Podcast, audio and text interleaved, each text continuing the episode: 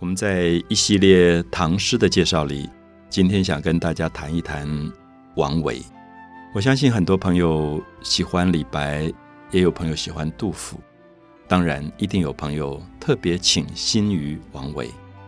这三个人提供了三种非常不同的生命形态。我们说李白是诗仙，杜甫是诗圣，那王维是诗佛。王维特别在他的生命里去感受到一种出世的空灵的感觉，所以他跟李白的热情不同，他跟李白的浪漫不同，他跟杜甫的一种对人世间的关怀也不一样。他常常会觉得，他对于人世间所有的爱恨都已经大彻大悟，他愿意走出去，他觉得人世间所有的这些纠缠，他都想摆脱。当然。我们知道王维有他很悲剧的一些遭遇，因为我们提到李白跟杜甫都受到了安史之乱战争的波及，可是都没有像王维这么悲惨。王维的悲惨是因为他当时是唐朝的音乐官，叫做大乐丞，他是替唐朝皇帝管理整个宫廷的典礼音乐的。因为在安史之乱的时候，大家要逃难。我们当然知道，逃难不见得每个人都逃得走。很多战争当中，能够逃走的人，能够逃出去的人，可能只是一小部分吧。那么，所以他没有逃出去，就落难在洛阳。他在洛阳城被逮捕了，被安禄山的军队逮捕。那因为你以前做过官，所以当然新的政权一定会利用你。所以当时安禄山决定要在洛阳登基。就是现在说的就职大典，要做皇帝，登基为大燕皇帝，等于是消灭了唐朝，灭掉了唐朝。那么一个皇帝要登基，要有就职大典，当然就需要典礼的音乐。所以安禄山就命令把王维找来，要求他做他登基的典礼音乐。我想大家会在这里有一个矛盾，就是说王维是唐朝的音乐官，那么今天。改朝换代了，他要不要再继续做这个音乐官？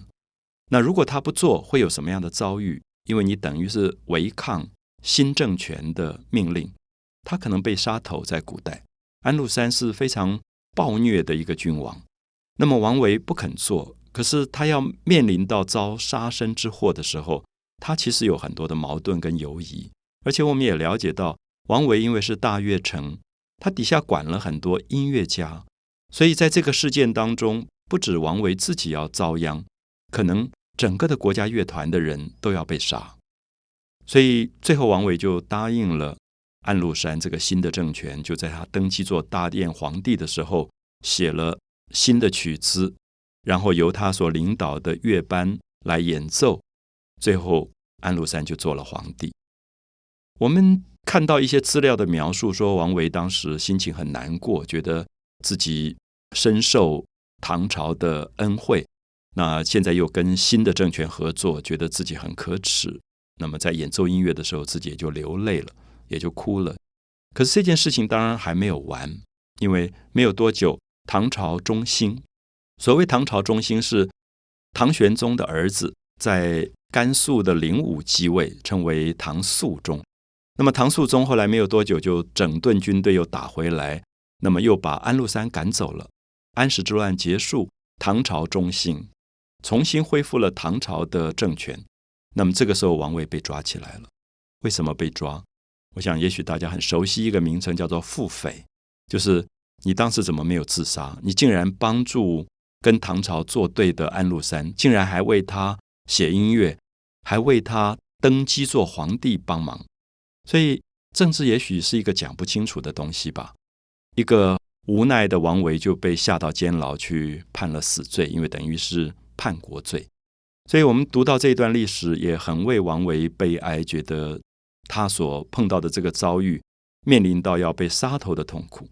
那王维后来并没有判死刑，因为他的弟弟叫做王进，就是绞丝边一个晋朝的晋。王进当时因为跟随肃宗。忠心，所以对国家是有功劳的大臣，所以他就用他的功名来保他的哥哥，所以王维就免去了死罪。